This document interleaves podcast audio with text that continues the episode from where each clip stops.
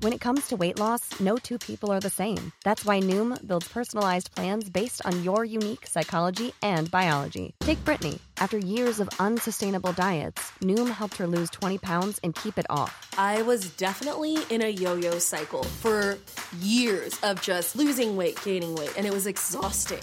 And Stephanie. She's a former D1 athlete who knew she couldn't outtrain her diet, and she lost 38 pounds. My relationship to food before Noom was never consistent. And Evan, he can't stand salads, but he still lost 50 pounds with Noom. I never really was a salad guy. That's just not who I am. Even through the pickiness, Noom taught me that building better habits builds a healthier lifestyle. I'm not doing this to get to a number, I'm doing this to feel better. Get your personalized plan today at Noom.com.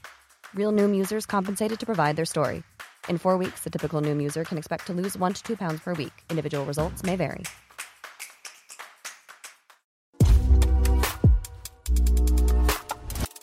Everybody, welcome to another episode of Conversations with Tom. I am here with journalist and author of The Comfort Crisis, Michael Easter. Michael, welcome to the show. Thanks for having me, man. Dude, I'm super excited about this. This is an idea that I've really become obsessed with this notion that, and I'm going to use words that you may not actually find comfortable. And so push back if ever I go somewhere that you're like, I actually don't see it that way. All right.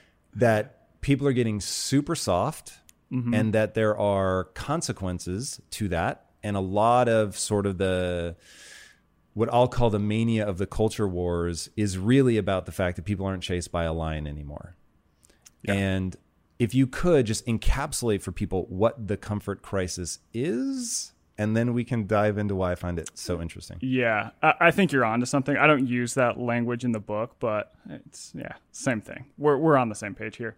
So in the comfort crisis, I basically investigate how, as the world has beca- become more and more comfortable in a variety of ways. So think of your average day. It's like air conditioned, your food is there, you don't have to chase down your food, you don't have to put any physical effort into your days. Mm. Uh, we've lost a lot of the things that make us healthy, not only physically, but also mentally. Because to your point with the culture wars, it's like if your problem is that you got stuck in traffic or someone challenged your idea instead of you got chased by a lion, that's that can do some stuff to your brain mm. that seems to um, we seem to get a little bit out of whack. So I look at that and to basically investigate that, I spent 30 some odd days in the Arctic and traveled the globe, met with uh, all these different researchers, uh, kind of looking at this idea and how it's affecting people mm. today. The book is very interesting and what you went through is really daunting. I have no desire to do that's actually not true. I have a there is some part of my brain that's like, come on, Wuss, like you really should do something that hardcore, but I really don't want to do it. So it's this bizarre sort of conflict in my brain about recognizing that this would probably be good. Not only that it would be good, but that on the other side of it, I would be so glad I did it. Yes. So before we dive into like rites of passage is really what I want to talk about. Mm-hmm. Like I'm fucking fascinated by that. Yeah. But before we get to that, like give people some of the why is it so hard? Like when you say, "Oh, we spent the time in the Arctic," it doesn't sound scary until you read the book and then you're like, "Fuck me." That does not sound Not only does it not sound fun, it doesn't sound safe. There were moments of uh, peril. Okay, so first of all, I'll tell you, I'll kind of walk people through uh, what it was like from the beginning. So to get to where we went, I had to take five planes. So you go from, you know, jumbo jet to slightly smaller jet. So I go from Vegas to Seattle to Anchorage, from Anchorage in kind of a smaller jet up to this town called Kotzebue. Kotzebue is like a 3,000 person little hamlet on the ocean above the Arctic Circle. Uh, from there, we get in a four seater plane. This takes us 100 miles out onto the tundra right? And this plane. What is, time of year is this? This is September, so that's we're time to okay. the hunting season, which we'll get into. And uh, this four seater plane is, I mean, it's just this rickety old thing. It's this old Cessna, right? And the pilot is like 20 something years old and just, you know, you can tell he just, you know, doesn't, he's on his phone texting as he's flying. It's just horrifying. Uh, they drop us out off out on the tundra. Another plane that's even smaller comes and gets us, right? Has to take us individually and ferry us out to a place even further out in the middle of nowhere. This is a plane that only seats two people. Till then, we're left there. All right, we are out in the middle, literal middle of nowhere. Um, and even in September, I mean, the temperatures are consistently below freezing. Carried everything we needed to survive on our backs so that, you know, food, shelter, we're like hiking all day. Our packs are 80 some odd pounds. Uh, we were up there hunting, you know. Um, Did you know what you were getting into? Like when you signed up for this, did you know I am doing this because it is hard? I thought that there was something there that I could learn from. I didn't know what that was. Were you doing this as a journalist at the time? Because I think one thing for context for people that'll be pretty important to understand as you go into all the crazy shit that you guys do. Um, and I don't know what words you use to describe yourself, but certainly you had a problem with alcohol. Yes, Do you consider yourself a recovering alcoholic? I do. Yeah. I Okay, do. so recovering alcoholic is this? Are you wearing a journalism hat at this point, or a recovering alcoholic hat? I think I'm always wearing both all the time, right? I mean, so part of recovering from alcohol for me at least is realizing that it's it's doing push-ups in the parking lot, right? Like I always have to be conscious of that. What does that mean? It means it's uh it's always it's always in me, right? That you have the desire to drink, yeah. And obviously it fades a lot over time, and but the like push-ups in the parking lot are a distraction, or is that a metaphor? push-ups in the parking lot are a metaphor for what the disease is doing. It's always there, right? It's sort of like it's not like it just fades away. It's ready to come get me, you know. Um, and then in terms of the journalism hat, I think as a career journalist, I'm always observing, thinking, looking for stories. So I would say that I am wearing both, but specifically, I went up there uh, with the idea that there's probably a story up there, and you know, I knew it was going to be physically hard, but I also thought that I'm probably going to learn some pretty deep things about myself as well. And maybe as a journalist, I can take what I learned and tell other people about that. The idea of learning something about yourself is really interesting. Have you thought at all about like how things are hidden from us? Like how in our own selves there are things that we don't see and understand. Oh, totally. I mean, I think a big thing for me was, um, you know, when you get sober, you have to ask yourself some hard questions about why did you drink the way you drank, you know? And I think that, I think that for me, I think part of it is genetic. You look at my family line, and you know, the men in my family, we got jail and prison records a mile long, you know, and it's just always been that way. So I think that there is something genetic. Um, but I also think that, you know, that gene doesn't necessarily bloom unless you give it enough alcohol. So, you know, having to ask those, uh, ask those hard questions. And I think that, uh, going through the process of getting sober, it's sort of I compare it to like unpeeling an onion about yourself. It's like more will be revealed, you know, but you have to kind of go out and do different things that challenge you, that challenge your worldview um, in a lot of different ways because you, by never putting yourself in a position where you are uncomfortable, whether that is physically or mentally or with, you know, what you think to be true, you're not going to you're not going to learn anything about yourself, right? And I think that in today's age, it's a lot easier to never be forced out of your comfort zone. Now, physically, that's very obvious, mm-hmm. right? I mean, you could take a thousand steps a day and live today, right?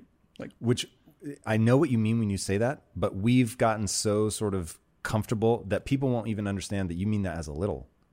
Yeah, Like that won't register as like, oh yeah, that's an astonishingly small amount of steps. yeah. So uh, our ancestors, I think the average person um, takes about four thousand steps a day.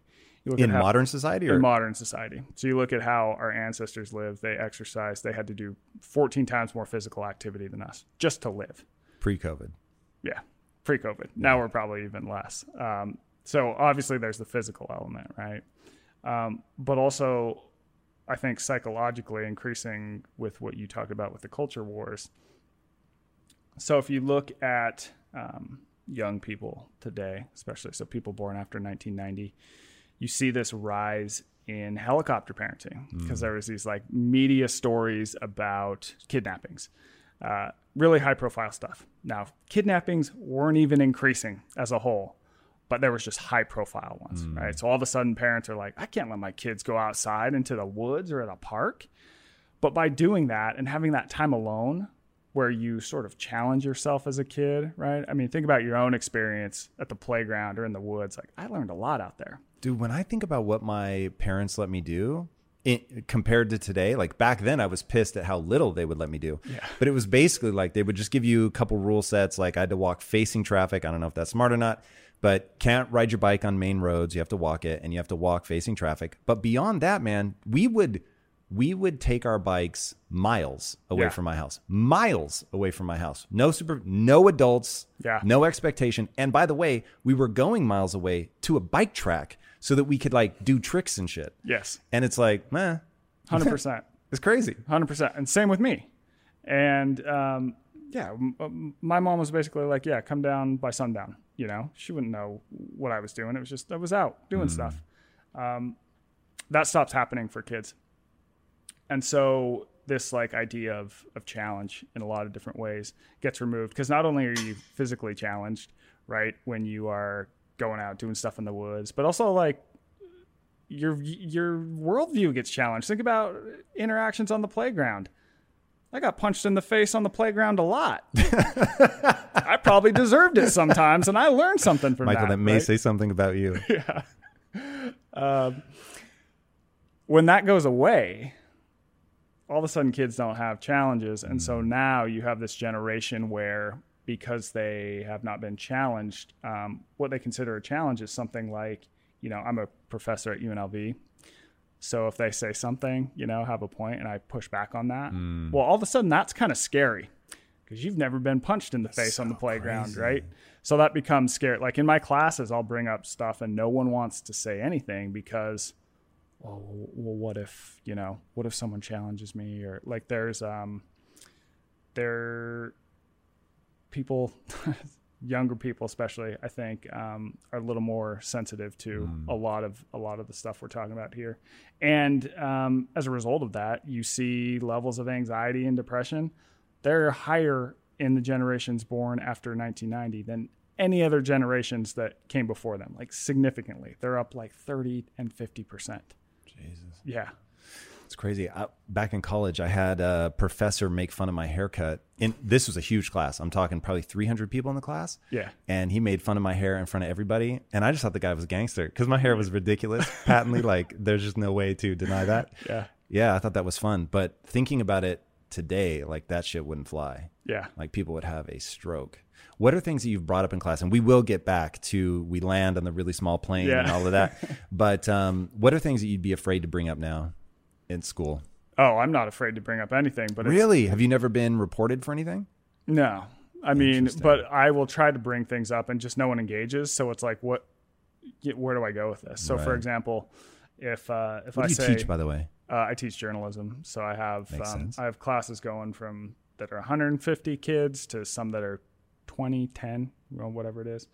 Um, I call it the T word. So if I were to say anything about Trump in class, be like, "What do you think about this?" No one will touch it.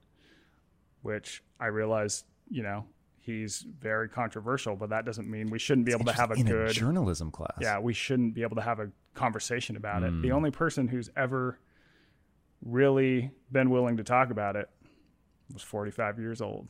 You know, that tells you something. Yeah. Yeah. Wow, that's really interesting and not at all surprising. Like, and No. I do think about, you know, originally I never wanted to touch the culture wars. Like, I wanted, I didn't even want to think about it, to be honest. I didn't find it interesting. And then it just kept like encroaching, encroaching, encroaching until finally I was like, oh, I actually now feel like a coward for not being able mm. to talk about this stuff Yeah. because so one thing that I'm really conflicted about is you know impact theory is a brand and so even though the brand is my wife and I and so there's no like sort of external partners. I still think about like if we're really trying to build the next Disney and I want people to be able to watch shows that we make for kids it's like you got to be a little bit thoughtful about how people perceive the brand and because right now basically Lisa and I are the brand and so mm-hmm. it's like the things that we talk about so I was like oh god.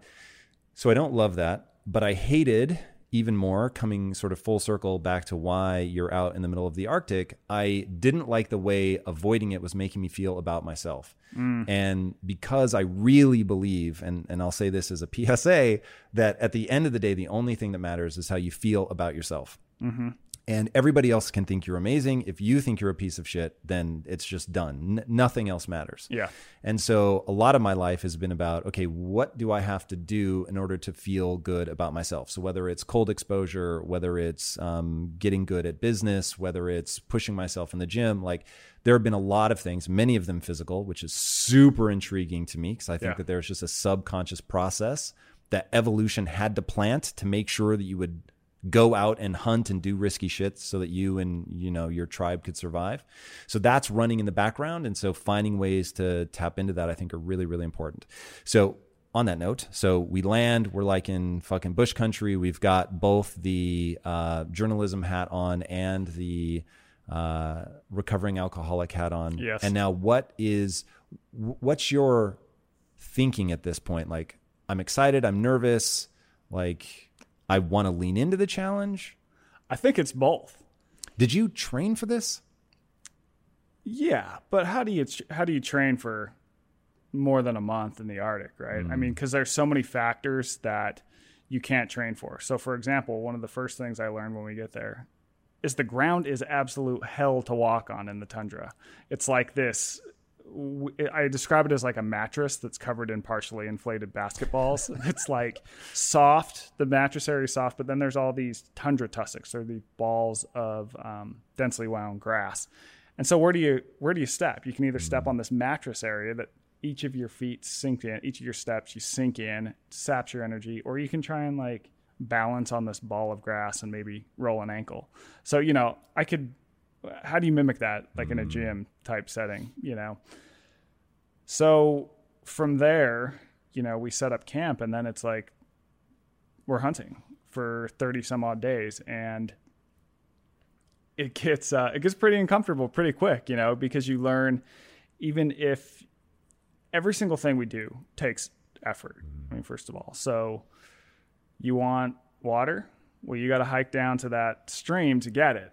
And by the way, that's also where the grizzlies hang out because they want to be around water, and they also know that uh, other animals come down there to drink, so they'll they'll ambush them. So you have to be really careful. So there's the physical stress of the hike down, getting water, and then having to hike the heavy bag back up to camp, and also the psychological stress of like, oh my god, this is where the grizzlies hang out, you know. Um, so everything, and it's, f- it's freezing cold. We're above the Arctic Circle, right? Um, the weather is, and I was coming from Las Vegas in like August, man. So I'd been like, it would, it'd been like 110 the day I left. I get up there, and it's just my body was not ready for that. I'd had every single layer on, like right as we got out of that. and for people listening plane to this you're a pretty skinny dude that actually hurt. I I think in retrospect, I would have put on more weight in the form of fat because I got up there. I'm six one. I was probably a buck seventy when I Oh, got up there,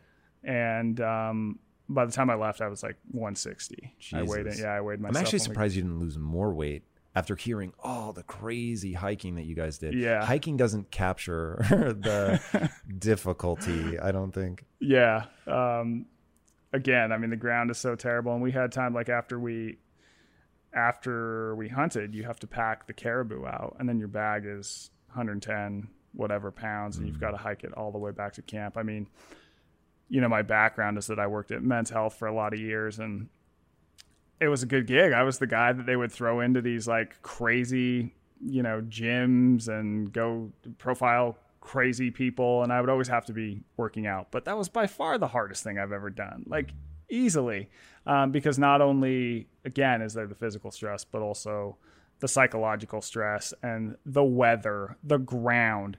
And so bringing it back to sort of the overall idea of the book, it's like, think of how much our environments have changed, right? What I was doing out there was essentially daily life for essentially all of humanity, all of the time of humans. Dude, that's when I hear your book and I hear that statement, and I think that people argue whether life has gotten better and people are actually saying no it hasn't gotten better. I'm just like yo i don't i actually don't understand how people can computationally come to that sort of conclusion. I get if you say that there are trade-offs it's a trade-off like forest bathing and getting back into the wilderness and the three day effect which i'm sure we'll mm-hmm. talk about. Like all those things seem very very real to me but in terms of like safety and access to resources and not having to worry like people the the thing you have to think about in terms of your survival just i'm talking statistics man so argue with the math not with me is overeating Yes. like that's going to be the problem certainly in the developed nation Oh yeah. Um, yeah, heart disease and stroke are the number one killer of humans, and yeah, so they do polls, and I think it's either six or twelve percent of people polled in the United States think that the world is getting better. Think back even a hundred years. Hmm. Kids were dying before five, like all the time. Thou- think back a thousand years, ten thousand years. you gave a stat on Iceland years. Uh, the death rate of infants in iceland do you remember the number It's around 650 per thousand live births would die. That's the highest ever recorded. that's crazy Yeah. So there's this idea I talk about in the book, and um, it's called prevalence induced concept change, which is a really dorky way of saying problem creep. So there's these two professors at Harvard, and they're traveling to a conference, right? And they're in line for TSA. They're looking at TSA. What does TSA do? The beepers go off and they're like, you know, they think that this banana that you've packed in your bag is a Beretta. So they're going to tear that damn thing apart. They, you know, they frisk some old woman who can't see her walk because there's like a half filled bottle of water. They're just always looking for problems. And so they wonder if all of a sudden, like the scanners never went off, ever. Everyone just obeyed the TSA rules mm. 100%. What would they do? Would people just sail through without problems? And they didn't think so because the TSA's job is to find problems. They thought they would start searching for problems even when the problems don't exist. So they do a study because they're these Harvard psychologists. They got a question, right? So now it's time to do a study. They get a bunch of people and they show them 800 different faces. And the people have one job, and that is to determine whether the faces they are looking at are threatening or non threatening hmm. Seemingly very black or white, right? So they start showing them these faces, you know. So you go threatening, non-threatening, threatening, ooh, threatening, non-threatening. But after about the 200th face, they start showing people fewer and fewer threatening faces. They did a similar thing, and it was um, they would have them read research proposals, and they would say, you know, is this ethical or unethical what these researchers are proposing? Same deal. After about the 50th or 100th proposal, they started giving them fewer and fewer unethical proposals. So you would think that, you know, if we really saw black and white, this is like a clear judgment of like, does this person make me feel threatened? Or does this research proposal cross this like moral line in the sand that I have drawn and I am firm on? Then they would start saying, threatening less times. They would start saying, uh, ethical more times, right? As the thing went on. That didn't actually happen. the uh, the ratio stayed the exact same. so they so, they basically started saying that faces that were seemingly non-threatening were threatening, and that research proposals that they would have deemed uh, ethical were unethical. So this basically showed that as humans face fewer and fewer problems in our lives, we don't actually experience fewer problems. We just redefine what a problem is. And it's because the, as the world has gotten better, so think back even in 100 years, we've got climate control now. We've got cars. We've got cell phones. Hmm. We've got all the streets are paved. How many people listening to this podcast work in a farm, work on a farm for a living and go out there and till it all day? Not many, right? Probably sit behind a desk. You're pretty safe, right? The world has clearly gotten better. But we don't actually see that because we, uh, our brain has this low level mechanism that's always running to find the next problem. And this made sense in our past because if you're a hunter gatherer and you don't know where your food is coming from, you're not quite sure about shelter tonight. Um, life is actually dangerous. If you can just focus on problems all the time, that's going to give you a survival advantage. But in today's world, where arguably uh, there's still problems in the world, don't get me wrong, but I think that overall things are pretty good. Mm. We don't actually see that.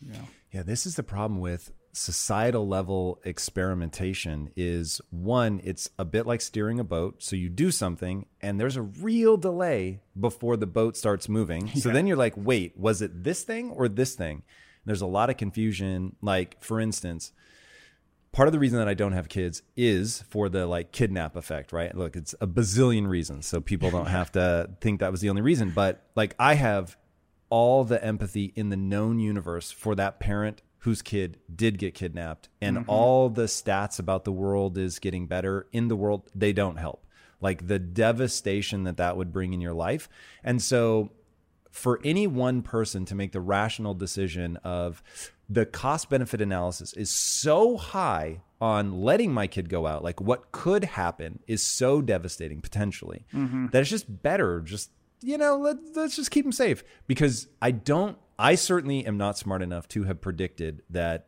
it would create this comfort crisis problem. Mm-hmm. It, not something that I would have seen coming. And by the way, I don't consider myself sort of a, above any of the comfort crisis issues. This is not me passing judgment on other people. This is me going, yo, I want to live an optimal life for myself. And at a societal level, I want to make sure that people are set up to thrive. And I'm perfectly willing to look at my own behavior and say, ooh, there are some problems here.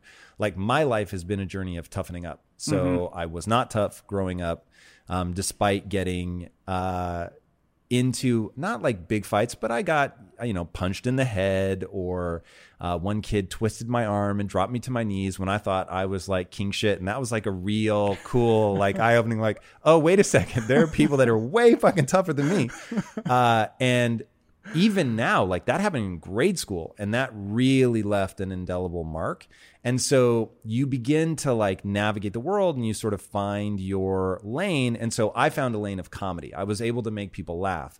And then as I got older and realized all of my comedy is at my expense, it was all self deprecating humor. And I got to the point where I wanted to take myself more seriously. So, anyway, to get good at business, I've, I had to realize whoa, like I am not resilient. I am not tough. Mm. I shy away from criticism because it hurts and it will send me into a multi day spiral. Yeah.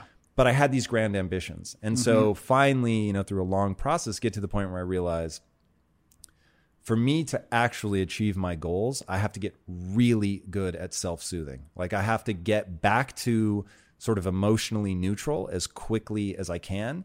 And the gym was a huge factor in that to realize how much suffering you can endure and that when you do that, you actually get stronger. And there's something about physical endeavors. And, and I do, I don't think I would have had success in business had I not taken control of my body. So, had I not decided to get very serious in the gym, very serious about my diet, so you're sitting there, there's food in the fridge, there's food in the cupboards, your favorite foods. And I remember getting in an argument with my wife because I had a really bad headache when I was trying to go low carb. And I was like, if I just eat a cookie right now, I will feel better. and she was like, then eat the fucking cookie. Like, stop complaining about it. Either eat the cookie or stop complaining. Yeah. And I was like, all right, I'm not going to eat the cookie. And you do that kind of stuff and you start to build that resilience. You lift the weights and you literally build calluses. You injure yourself and you build back from that and you realize, oh, okay, like yeah. There are I can do things that make me stronger. And that then led me to go, well, if this works for my body, how much does it work for my mind? And can I get tougher in business? And it was nothing short of life changing. Yeah. So, talk to me now about rites of passage, which is so I have empathy for people that were raised with the best of intentions but not the best of results. Mm-hmm. How do they get out of it? Well, I think that um, people, just like yourself, everyone, does well when we're challenged. Now, we've removed challenge from our life in a lot of different ways, right? So I think when you look back at um, sort of past societies, ancient cultures, tribes, they all had a rite of passage for young people, right? So the idea, and it's all the same basic framework. Uh, we have a young person. This person is at point A in their life. and we need to get them to point B because point B is where they can really help the tribe. Can you define point A and point B? Point A is sort of um, seen as like youthful childhood. You're still kind of clinging to your parents. You're not quite as confident and competent as you could be.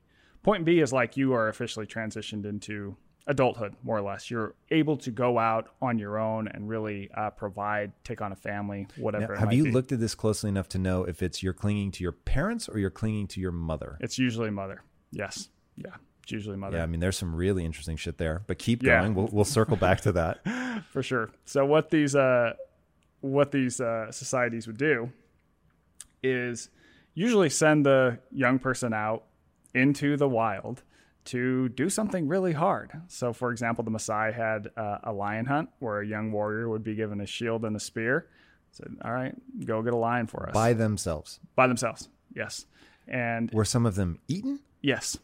Uh, so the Maasai cultural website has this hilarious line that says, "Many young warriors have been lost to lions over the years." It's just like so understated. You're like, "Oh my god." Um, the Nez Perce Indians would uh, send uh, young men out onto the Columbia River Plateau. They would wouldn't give them food or water, and they would just sort of like pray and fast for you know a week, around a week um, the Aboriginal tribe, they would uh, send young men out on walkabout. So the idea is that you are exiting the comfort of home, right? You are going into this trying realm of discomfort And danger, quite frankly. discomfort, danger. You're going to get put in a position where you want to quit. You think you're going to fail. You're going to have these real old people challenges. were when they were doing this? uh, anywhere from like 12 to 18, typically. So there's no like set number, like oh, what for whatever reason they converge on 14 years old. It's not like yeah no it's all kinds of uh, different um, and by going out there and you know really having to rough it they often learn something about themselves that they are more capable than they thought because they hadn't got put in a position before where man i'm facing some true peril i don't know if i can make this but by coming out the other side they go oh I actually am capable of more than I thought. I might have sold myself short on some things. Then they can return back to the tribe and they have this newfound confidence and competence, and they've sort of transitioned into that point B that we want them at. Hmm.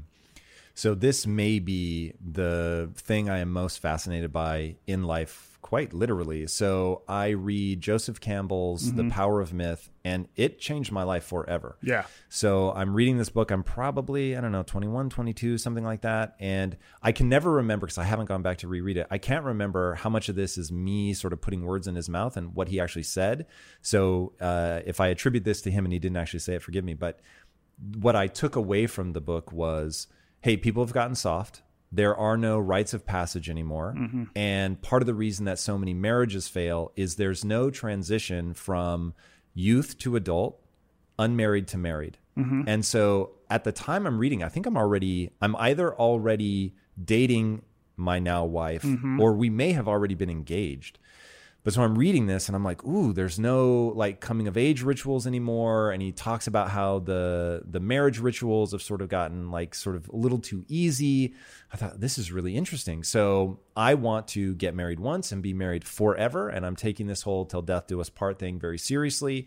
And I completely understand sexual attraction and that you know, I will have an impulse forever to have sex with as many women as humanly possible. And so, kind of like the push ups in the parking lot, like that pull is going to be there forever for me. So, what do I do to overcome that to make sure that the commitment is more interesting to me than that? And so, I decide I'm going to go through a ritualistic scarification as a part of getting married so that I am literally a different person the day before I get married and the day after. Yeah. Now, today we would call that a tattoo.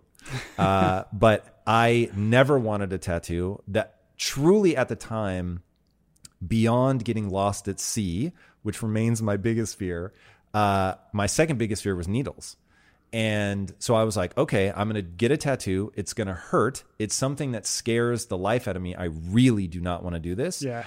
And it will make sure that I go through some sort of ritual. And so I design the tattoo. I get the tattoo to this day, despite my wife who fucking loves tattoos on guys and desperately wants me to get more. I'm like, nope. That was like this really meaningful thing to me that made a statement about my commitment to you and all that. Um, so utterly fascinated by that. And there's one story that I want to write. So for anybody that um, doesn't know, we're trying to build the next Disney. So I actually think more about storytelling probably than anything else, um, other than business. And there's one story I I am desperate to write, and I cannot find if this is actually true or not. But I either have created a memory from my youth, or I really did read this, that there were these juvenile delinquents. So I grew up in Tacoma, Washington, and Native American um, stuff there is really sort of a part of everyday culture. Um, and I remember hearing this story about these juvenile delinquents that had gotten into the court system, and the courts wanted to put wanted to try them as adults because if I remember right, they were 16 or 17. And the tribe said, "No, let us take them out into the wilderness, if I remember right, for a year, and they will be on their own. And if they survive, we will welcome them back into society. And if they don't, then they don't. I mean, to your point about Yeah. the the lion hunting, and I probably read that when I was a teenager, and it just stuck with me. This idea of like we're dropping these motherfuckers in the woods, and like good luck.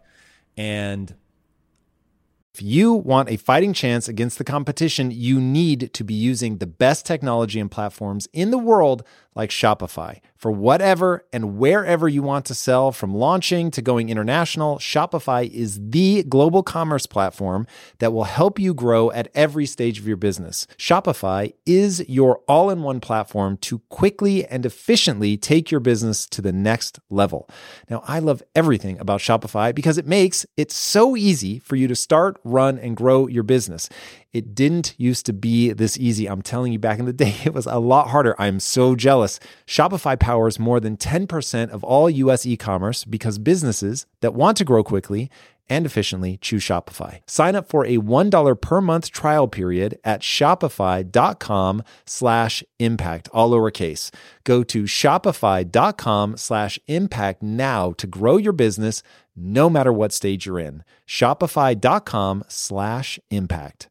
If getting your hands dirty and taking good care of your car or cars is a passion of yours, then eBay Motors is here for the ride. Because I'm sure you remember when you first saw the potential in that beauty. And then, through some elbow grease, fresh installs, and a whole lot of love, you transformed 100,000 miles and a body full of rust into a drive that's all your own. With over 122 million parts for your number one ride or die, you can make sure your ride stays running smoothly with eBay Motors. Brake kits, LED headlights, exhaust kits, turbochargers, bumpers, whatever your baby needs, eBay Motors has it. And with eBay Guaranteed Fit, it's guaranteed to fit your ride the first time, every time, or your money back. Plus, at these prices, you're burning rubber, not cash. Keep your ride or die alive at ebaymotors.com. Eligible items only, exclusions apply. going back to the Maasai, which I find really, really interesting. What do you think about that? Like that they actually get eaten by lions. Is is it is the juice worth the squeeze? Well, look, here's how I think about it. I think that we, I mean, that seems rather extreme to me. Might not have been extreme given the environment that they lived in at the time and came up from, right? Nowadays, does seem a little extreme to me. Does someone have to die on these? No. But I'm asking, okay, well, what can we learn from that? So in my book, I talk about um, I talk about the idea that we need to essentially introduce these metaphorical lions back into our life. And how do we do that? So I met this guy whose name's Marcus Elliott, and he is a uh, Harvard trained doctor. He decided he doesn't want to be, you know, like a practicing physician. He wants to revolutionize sports science. Big, grand idea. And he basically does it. so he he takes this job with the Patriots first off, and they had this. Uh, they were terrible when he took the job. They had like 26 hamstring injuries a year. He drops it down to three the next season, and uh, they end up winning some Super Bowls. Then he becomes the MLB's first performance director. Now he owns this place called P3. Uh, they have a location in Atlanta, one in Santa Barbara, contracts with the NBA, contracts with a bunch of different leagues. Like all the players have to go through there. And what he's doing is he wanted to apply sort of deep data and more science to uh, athletic training. Because at the time it was basically like tweak your reps and sets and exercises and weights, right? So he does uh, all this machine learning stuff with movement. So he can basically scan a player. They put all these like reflective dots and video camera, and then they can get a model that basically says, oh, the way that your knee comes in when you land on this jump, you have a 60% chance of tearing an ACL next season, you know. Whoa. So it's super uh, precise and really interesting. A lot of numbers, data, figures, AI, big flashy things. But here's the thing he also realizes that what improves uh, not only the performance and potential of these pro athletes he works with, but also everyday humans can always be measured. So, this is where something like a rite of passage comes in. Now, the way that he approaches this is with this idea that I talk about in the book called misogi. Mm. And the idea is that once a year, I'm going to go out and I'm going to do something really hard. Okay, well, what's really hard? Something that I think I truly have a 50 50 shot of accomplishing true 50% shot. And I'm not going to train super hard for it. I'm just going to have to go out and do it. Uh, rule number two, back to the question about the Maasai. Rule number two is don't die. So don't be dumb about it, mm. right? Um, so things that he's done with um, friends, uh, athletes, etc., is one year, for example, they get an 85 pound boulder and they walk it uh, underneath the Santa Barbara channel for five miles. So one guy dives down, picks up the boulder, walks it 10, 20 feet, comes back up. Next guy goes down, on and on and on until this boulder is at point B. They've also done simple stuff like, hey, there's that mountain way in the distance. Think we could make it there in a day? I don't know. Maybe 50 50? All right, let's try. Along the way, you're going to get to this point, right? Where you're like, man, I have reached my limit. There's no way I can finish this. Like, I, I can't keep putting one foot in front of the other. I can't do this. But you're going to keep going either way. And then you're going to look back and be like, wait a minute. There's back there was where I thought my limit was, but I'm right here now. And if I'm selling myself short here, like where else in life am I selling myself short? Now, the idea is that we are mimicking these challenges that our environment used to naturally show us in the past. So in the past, yes, we had rite of passages, right? But we also had to do hard stuff all the time. This could be like a hunt. If you're out of food and you need to hunt, man, you need to you need to do that thing. This is real challenge. You might have to move from your summering to wintering grounds and a storm comes in. And each time we would do one of those things, we would learn something about ourselves, what our potential was, and we would grow as humans. We would become more confident, more competent. We would get like spiritual satisfaction from that, even, right? And now we've completely wiped not only rites of passage, but even physical challenges out of our days. So we're not ever really shown what our true potential is. So, for example, when you told me the Arctic, I don't know if I could do that, man. Like, that terrifies me. Eh, bullshit. I love you, man, but that is a bunch of bullshit. and I'm going to tell you why. Because you have the luxury now of being born in this time and age where that seems pretty tricky. Now, if you were born 10,000 years ago, you would just call that life, right? So I think we've become, uh, it's amazing all these comforts we have. There's nothing wrong with them. I think we're, I think they're great. Like, absolutely, full stop. But if we never put ourselves in the position of true challenge, then we don't really learn something about ourselves and come out and be like, hell yeah, I could do that because when you have that attitude, all of a sudden the stuff that comes at us in modern life, it's just like, eh, you know, like I got stuck in traffic and I have to give this presentation in front of people. Well, I survived a, you know, a hurricane in the Arctic like a year ago, so I think this will be manageable, right? And so I think we're just so removed from those environments that when they, we think about having to go back into that, it can be scary, you know? Like I wasn't exactly thinking that I could do it when I first went out there, but I did. And now I've come out on the other side and it's like, shit, man, you're a lot cooler than I thought you were, mm. you know? It's actually a really interesting idea. So you've got um, the problem creep mm-hmm. and then mm-hmm. you've got comfort creep where it's so spending 30 plus days in the Arctic does not sound like my idea of a good time. Yeah. Um, I once got invited to do uh, free diving. Okay. which is literally my nightmare. If Yes. you've ever seen the movie um, Sounds nightmarish to me as well. Open Sea or something, I can't remember the Yeah. the exact name of it, but it's a true story about these people that end up getting they go on a diving trip and they miscount when people come back up on the boat, and these two people get left Okay. out in the middle of the ocean, and by Yeah. the time they realize it's just too late, they're gone.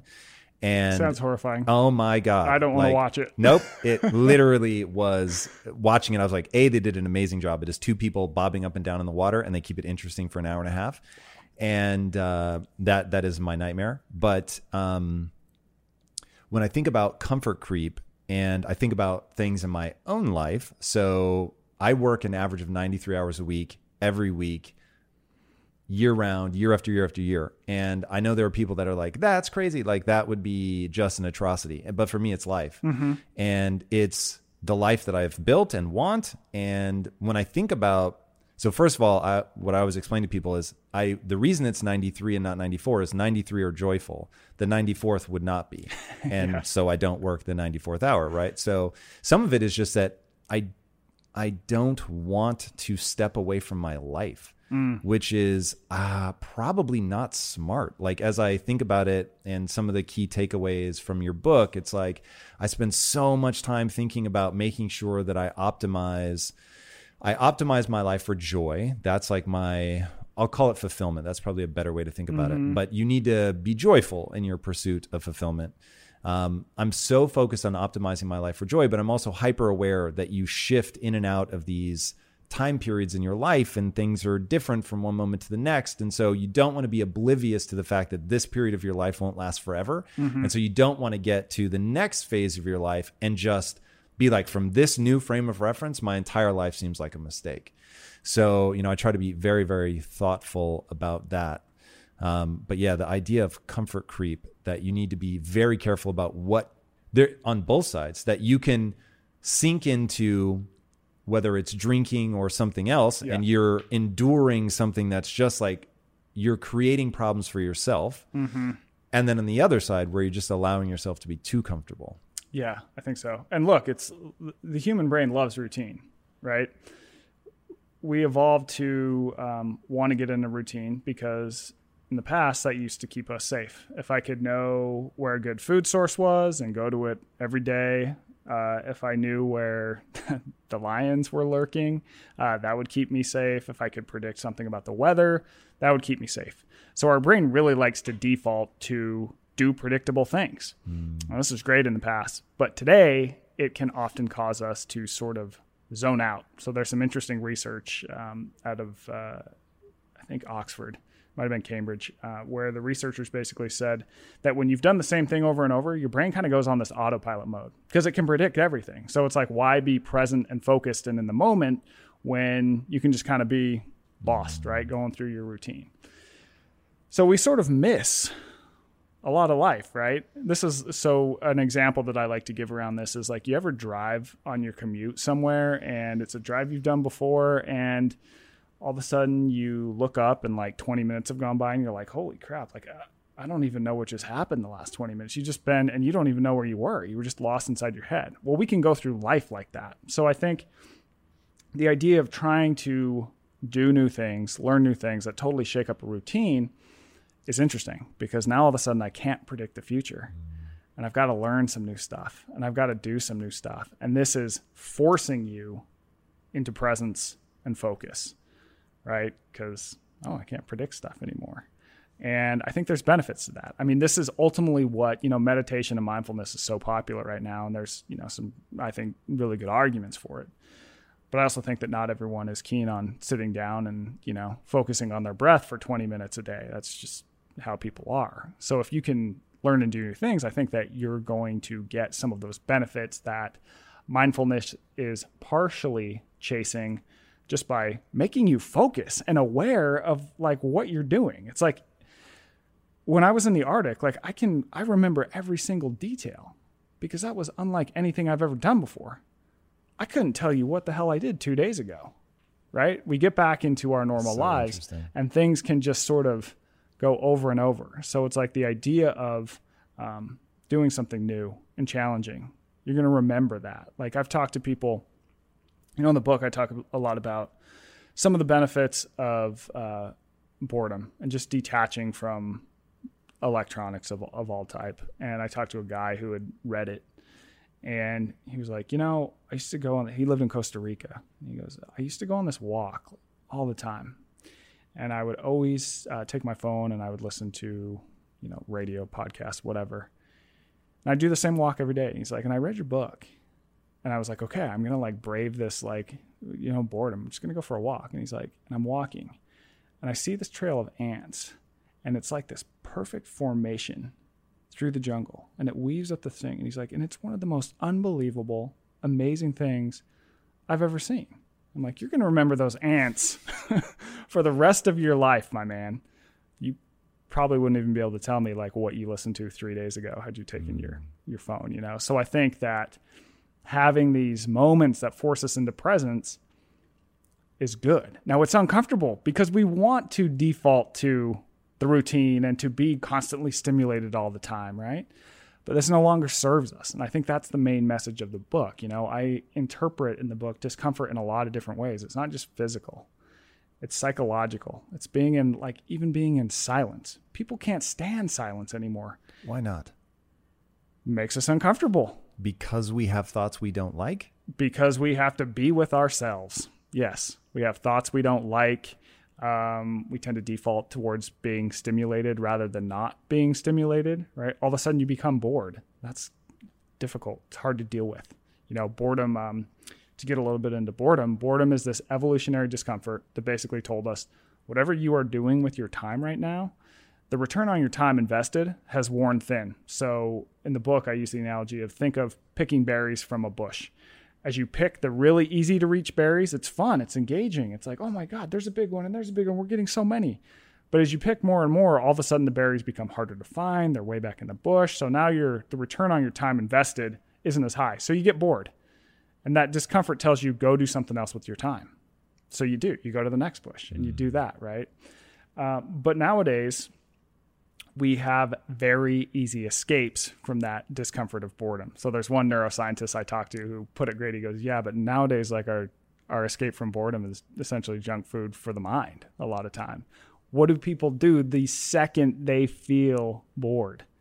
They pull out their phone. What do we do when we realize that our screen time is five hours a day and I might have a problem with this thing and I'm going to try and use it less? We go, oh shit, I can't use my phone. Netflix, computer screen, uh, radio, whatever it might be, right? So we have this constant uh, digital stimulation. So the average person spends more than 11 hours a day engaged with digital media, just from all different forms that we have now. You know, a lot of focus gets put on phones, but for the average American, they watch more TV. So in the book, I'm arguing it's not about less phone. It's about more boredom. We need times where we're totally dis- disconnected from this outside stimulation. I realized What's the punchline? What do you get from boredom? one, okay, there's a couple of things that happen. Uh, first of all, when you are focusing on the outside world, your uh, your brain is focused, right? It's working. It's this is a work mode um, that is taxing to your brain. I, I compare it in the book um, to sort of like lifting a weight. So your brain has to focus, has to process information. When you're bored, your brain actually goes inward, starts to sort of ruminate. It uh, you sort of have these different thoughts that are more inward focused. This happens to be a rest state. Turns on the default mode network, which gives your brain a bit of a rest. So when your brain is constantly overworked and overworked, it's associated with a lot of uh, problems like anxiety and just feeling like wound up, burnt out, essentially the conditions that so many workers feel today, right? Um, number two, and I think this is most interesting, especially for anyone who creates anything, is that having times of boredom is associated with a lot more creativity. Because when I look at my phone, when I go on Instagram and I look at whatever it might be, I'm giving my attention over to someone else's ideas that they've come up with, right? Now, if I'm forced to go inward, I'm probably going to think of some weird stuff. Don't get me wrong. I'm probably going to be like, wonder if I uh, turned the the gas range off before I left home. I wonder, you know. But I'm also going to think of, I'm also going to notice things. I'm going to have some thoughts about th- something I'm working on, and I might come up with a lot of new ideas. I started thinking about this in the Arctic because my cell phone didn't. I, I mean, there wasn't a bar to be had within a hundred mile radius, right? I didn't bring a book, I didn't bring a magazine, and because we're hunting, we're sitting on this hill. We are waiting for this herd of caribou to move through a valley. Now they weren't wanting to do that, so we basically just sat and waited for days and days, and it was like, oh my god, I haven't been bored like this for a long time. Are you guys chatting at all? we're chatting, but like you gonna talk for 12 hours straight, you know, eventually kind of people just quiet down and you know, so what do I do? I'm like spend a little bit of time just doing nonsense. I read the labels on my pr- protein bars. I am so bored. I am reading the tags on my outdoor gear going, "Hey guys, you can't dry clean this," you know, just stupid stuff. Uh, but then all of a sudden I think, "Hmm, I should write some of my book." So I start to write a lot of my book I start to come up with different ideas for a lot of the magazines I write for. I come up with like 17 ideas and they were all good because I just had this time of just like pure inward thought, right? And I argue we don't have that a lot. Even when we have these moments where we're thinking of things, we're getting, we have a screen in front of us, we're getting like pinged, and we need like these moments of boredom. So the way that I practice this in my life today is I try to take a 20 minute walk outside, totally disconnected every single day. And I just use this for to think on ideas, to chip away at stuff. Mm. And I can tell you, like, it totally helps. Totally helps. And they've done research on this. There's really hilarious studies where they'll take uh, one group and they just are like, yeah, you can just do whatever on your phone. They'll take another group and they will bore the hell out of them they make them watch uh, a video of two guys folding laundry for like 10 minutes. What? So you can stand it for about one minute and then you just totally go inward and, you know, you're like, uh, for the other nine minutes. And then they give them creativity tests. The groups that were bored always crush the people who had just come out of being on their phone. so phone. weird. Yeah. That's so weird. So, do you have a hypothesis on why you're more creative when you've been bored? Is it just that you've been thinking? I think it's uh, I think it's the rest period that your brain gets as part of it, and I think also you are coming up with your own ideas. You have like this time where your brain is kind of in this gear of like I'm thinking about different stuff. It's all inward, and then you can use that outward. So boredom is really neither good nor bad. It basically just tells us, hey, do something. Mm. Now the something today is more and more giving your ideas over or your thoughts over to you know someone else's ideas on a screen which is great because i think there's amazing stuff out there but i also think we need a little bit more time where we are just sort of with ourselves and our own ideas you know, I've often thought about so we have this um, what do they call it, the naturalistic fallacy. It's like because that's how our ancestors were, it must have been good, it must have been better. Yeah. And I often thought like, mm, could they really be like hunting and gathering enough that like that just takes up the whole day? It just seemed like what do they do with the spare time? Like one thing, look, I get that it can be dangerous and people can waste their time and spiral just scrolling, scrolling, the doom scroll or whatever mm-hmm. they call it on Instagram and Twitter. But I also do some really cool shit with my time, like things yeah. that I'm like, I would not want to give this up for anything. I mean, this is like I have handcrafted my life to be mm-hmm. the most like sort of spiritually nutrient dense, you know, per minute of time. Yeah. And the thought of like backtracking. So, you know, I look at civilization and I think this seems inevitable. So it's like, well, I don't want to have to walk down to get the water every time, and I don't want to have to brave the bears. And so it's like you start like doing things. It starts with spears and then fire, and then yeah. you're like, hey, maybe if we move the teepees together, and you know what I mean? So you start moving sort of, I will say, inextricably towards where we are. I become obsessed with this idea, and, and my audience is going to get real tired of hearing me say this, but I think it's so powerful. There's pathology on both sides.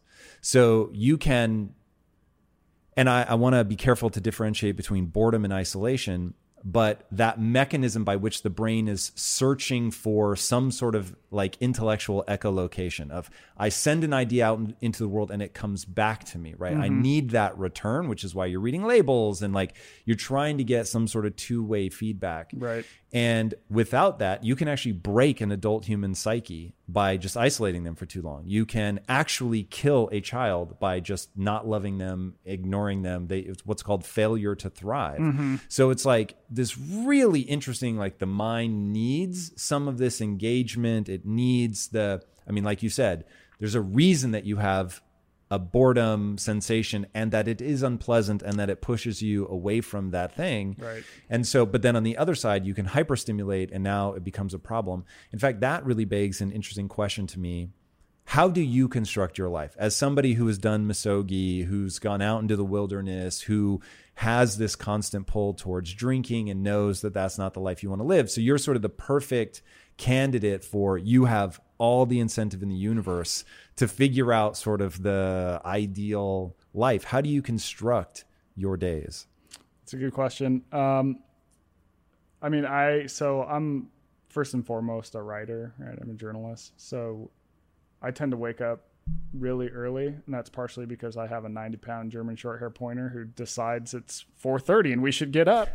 so you don't set an alarm no, um, no, I have a 90 pound alarm that eats a lot of food, and uh, then I usually write because I have this alone time.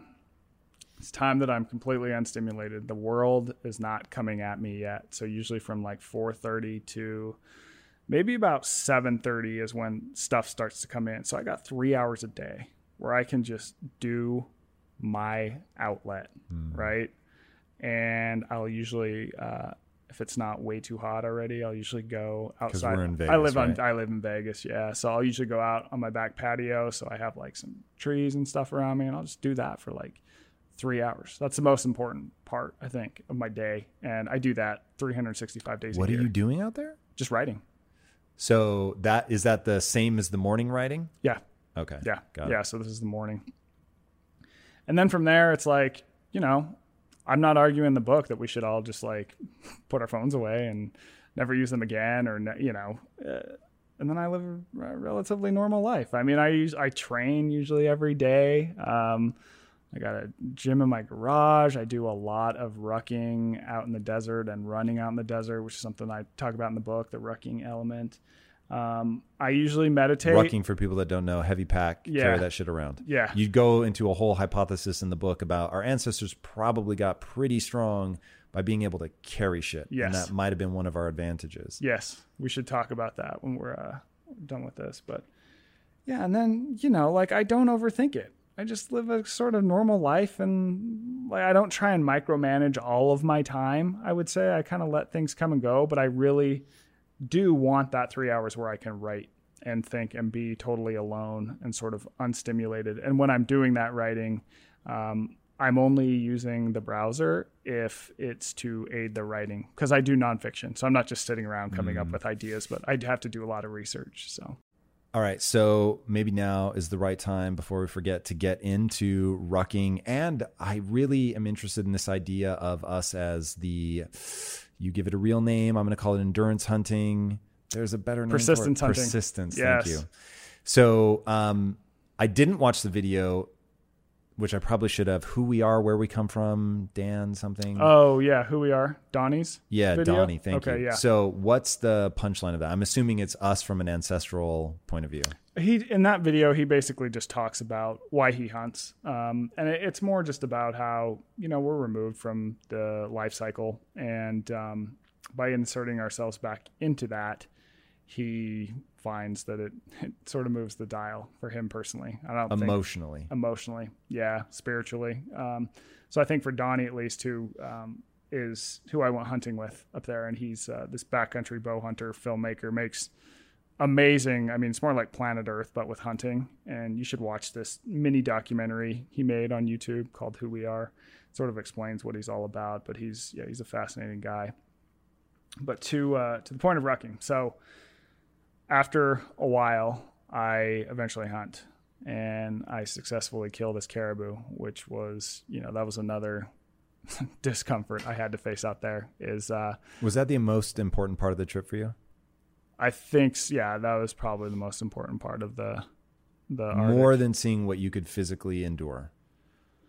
If you strive to perform your best in life, bringing your energy and abilities into everything you do, then it only makes sense that you would want to be out on the road with that same power, agility, and performance that everyone expects from you.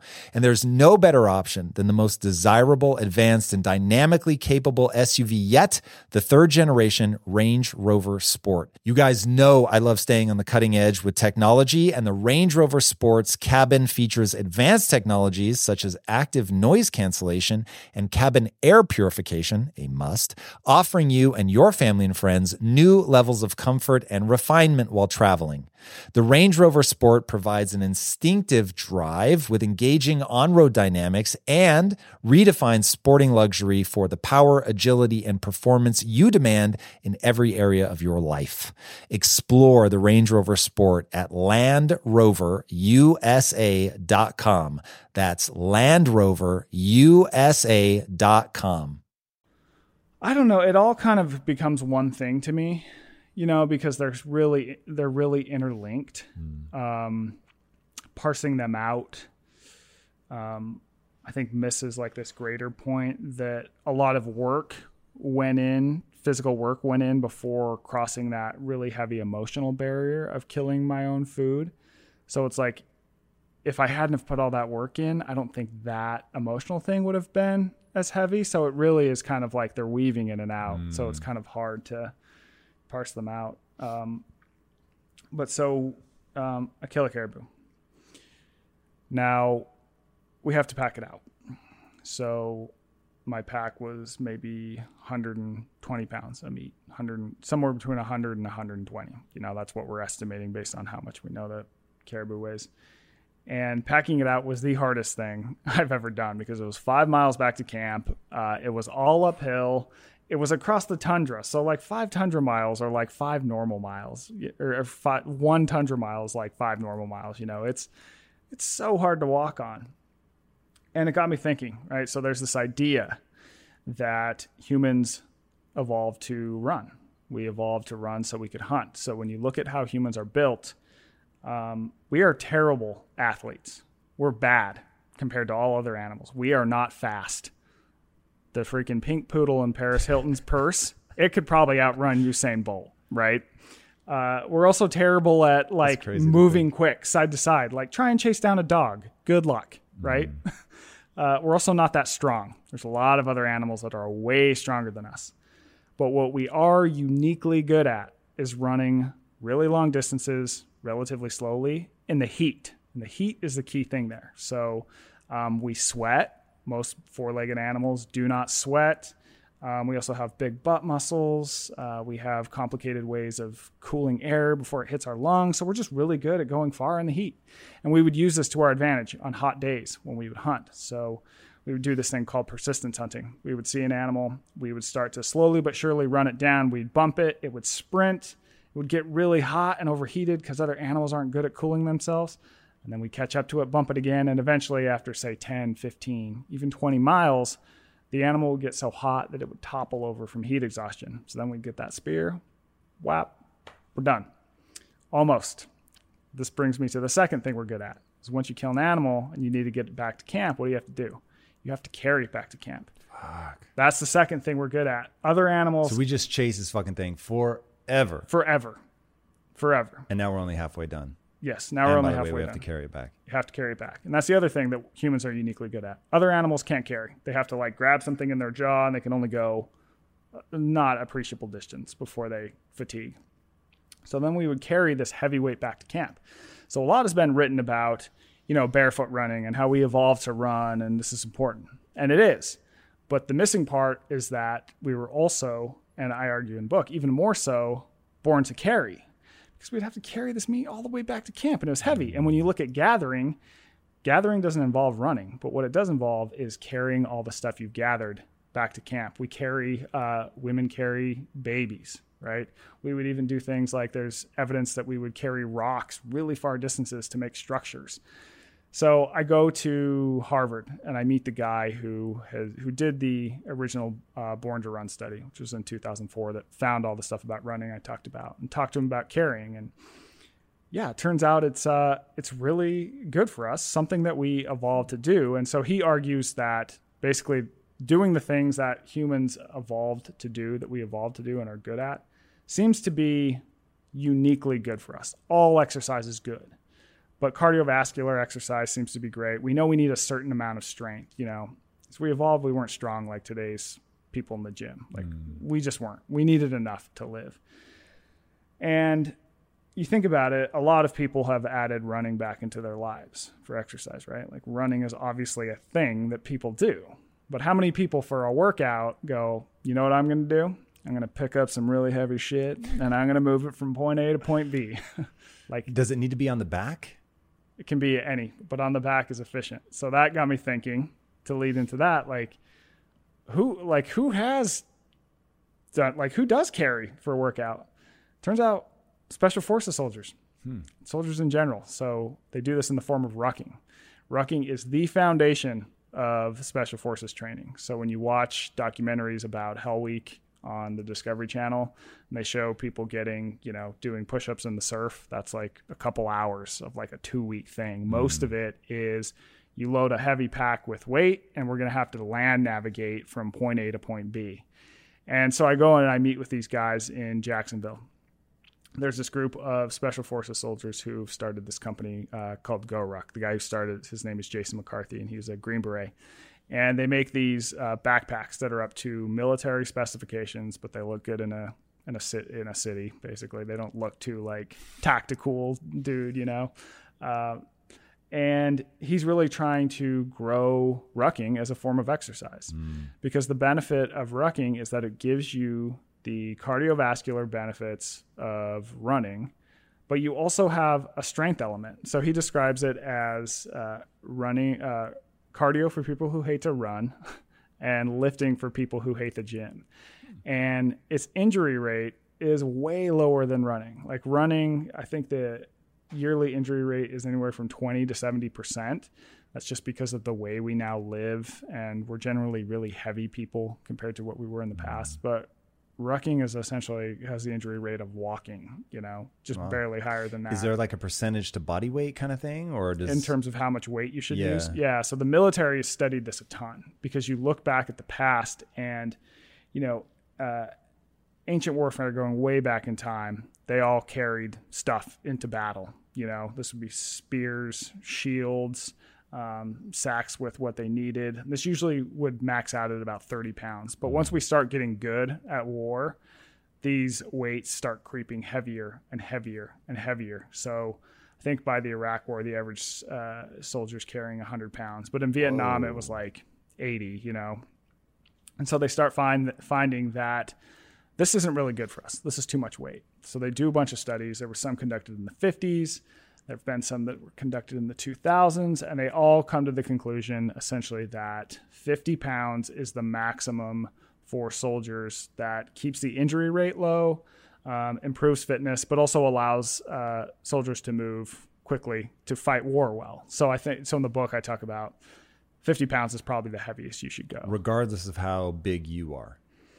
generally uh, i mean obviously it's a little more complicated than that if you're like a 250 pound guy you're probably going to be okay with 60 versus if you're like a 100 pound person like 50 50 is pretty heavy Hmm. That's no know? joke. yeah so generally though 50 is the highest you should go um, some people also use a third body weight uh, but i also think that especially when people start to get into 250 pounds a lot of that is probably going to be from fat which isn't necessarily doing a lot for you so just stick to 50 max anyways i mean when i do it i don't i'm if i'm going out in the desert rucking i use like 35 I, it's just a weight where i'm like i feel like i'm doing some extra strength work but i can still move quickly enough to get that cardio element so And do you think that so weighted vests logically to me seem better because you're distributing the weight some in front and some in back?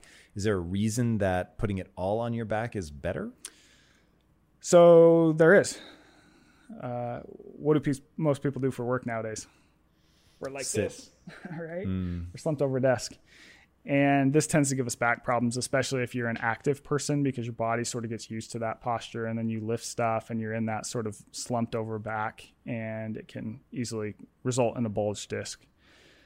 And when you put the weight on your back, it sort of pulls you into a naturally safer position. And it turns out that your spine sort of likes that light sort of moving back and forth with the weight on your back. It's good for it. I learned that from uh, Stu McGill, who's like the world's foremost back guy. Um, and he thinks it's a pretty great exercise for the back.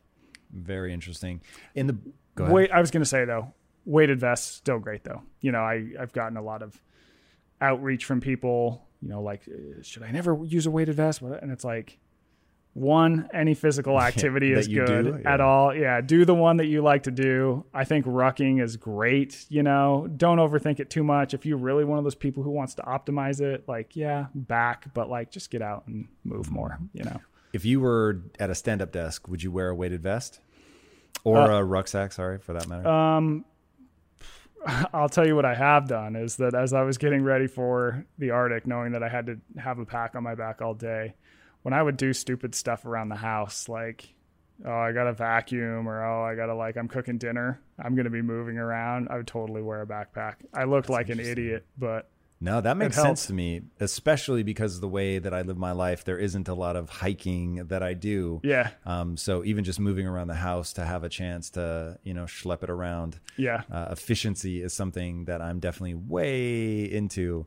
yeah. Um, in the book, you get really into death. Was it the um, killing of the caribou that put that so top of mind? Because I'd love to hear more about your trip to Bhutan. Yeah. Yeah, I think it was. So Donnie invites me up to the Arctic. And I'm like, okay, I'll go. You know, there's something there. I don't want to go. Right. Kind of like I was like your reaction. I'm like, I don't know, man. Um, but that's sort of 50 50, right? That's a sign that there's maybe something there for me. So I go and I was initially planning on not hunting because I really just, you know, my my excuse to Donnie was like, "Well, I'm a journalist. Like, I'm there to just observe and not participate. You know, that's what I do." And he's just like, "Well, I think you'd really understand why we come up here a lot more if you were to hunt." And I decided to trust him on that. I was like, "Okay." So, you know, I buy a hunting tag. I'm even carrying the rifle around the whole time, but I'm still when did like, you get good at shooting? Uh, I took well. I've been around guns uh, a lot in my life. In terms of rifle shooting, uh, I met with a guy who's a federal agent, who's a, also a competitive shooter, and just worked with him for a while to get pretty proficient. And um, so we finally see a caribou herd, right? and it's like, all right, if they're they're gonna come through this valley, they're gonna go over this saddle, and if we can be on the other side of the saddle, we're gonna be in a position that we want to be in. And even then, I mean, I got the rifle in my hand. I'm like, uh, am I really going to do this? You know, and we make it over the saddle. And long story short, it works out how we think it should. So we had to crawl, about, you know, army crawl like 300 yards in. They cross the saddle. You just see these antlers appear at the apex. And it was one of those moments where you're like, like, I'm never going to forget that. Like, you see the antlers first, and it's like, oh my God. And then they come over. And, um, so I end up shooting this caribou that was old because that was one of the things. Um, how we were hunting is that we wanted to hunt the older species. That generally helps the health of the herd, whereas if you were to kill a younger one, it doesn't. And the particular caribou that I shot uh, had a limp. I mean, he was old. He was like probably 10, 12 years old, which is like the end of life for them. And, but even, you know, before I pulled the trigger, I'm like, oh man, I don't know if I'm going to do this. And Once I did, it was like, there's no coming back from this. Like I was a mess, a lot of regret. And- Really, you regretted it. I don't remember you saying that in the book. I remember you saying that you were a mess and emotional Yeah, I regretted it initially. Yeah. because you ended a life. yes, ended a life, and um, I sat with it for a while, but my mind shifted because once you start to field dress the animal, you know, you cut it open, you start to take the meat off, and all of a sudden, that meat, that meat looks exactly like the meat that I eat at home. and don't ever think twice about. Never have I once felt an emotion just eating meat from the grocery store, right? So I realized that um, it sort of made me more aware of the fact that life, for one thing to live on, another thing has to die, right? You get inserted in the life cycle, and it definitely changed my view about um, how I eat. It made me more conscious of it. It's not like all of a sudden I became a vegan or anything. Like, no, that didn't happen. Right. But it made me think about it more. And Do you get pushback online from people that think this is just super barbaric? I'll, I'll tell you what, oddly enough, I've gotten a few messages and they're from vegetarians and vegans who have read the book and they say, you know, I didn't think I was going to like it, but the way that you handled that chapter, like, a lot of respect, man. Like, I can, it made me think about hunter, hunting differently the way some people are doing it, um, which has been cool, you know, because I did worry about that. But so this idea of, you know, after I kill this caribou, caribou, that idea of like, oh, for one thing to live, another has to die. Well, that applies to you. It applies to me, right? And it got me thinking about my own mortality. And to chase this idea down, you know, I think part of the reason why I didn't want to um, kill the caribou is how we generally view death in the United States. Which, yes, death is a very uncomfortable thing, right? So we don't want to be intimate with it at all. You know, this goes from our food system, how meat just sort of like appears, it's really shiny, there's not really a lot of sense that it came from something living, down to our funeral system, where after someone passes away, we make them look as alive as possible for a viewing, and then they're put in the ground, and then we are told, you know, don't think about it. Take your mind off it. Go do something, take your mind off it, right? Uh, but this is different in Bhutan, which is a country that is, um, or by India and Nepal. So in Bhutan, like death is very much woven into the, the country and the culture. So people are told to think about their death every day. Um, there are reminders of death everywhere. So there's these. And what's the point? To make sure that you live?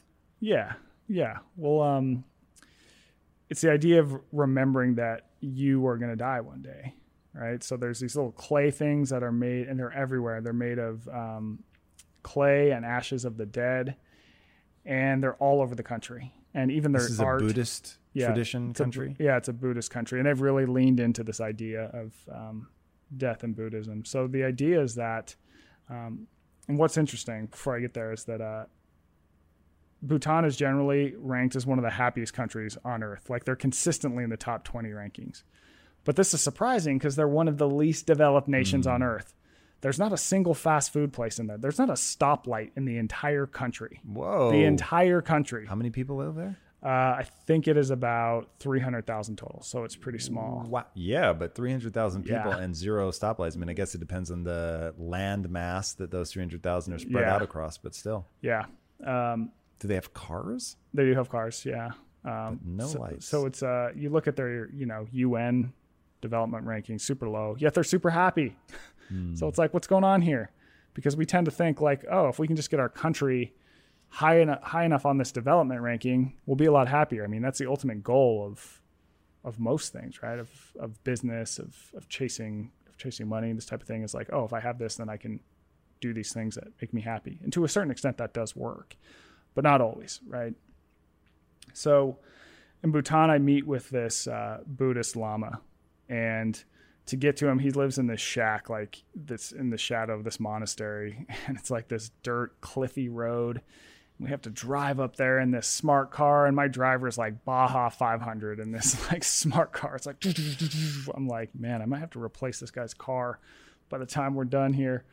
But I get uh, I get to this guy's shack, and I mean, it is full on like the Western gangly rider meets the guru scene. I mean, he's like, you know, sitting in the lotus looking at this big Buddha statue, and I open this drape, and it's like incense in the room, and he just sees me and is like, welcome, you know.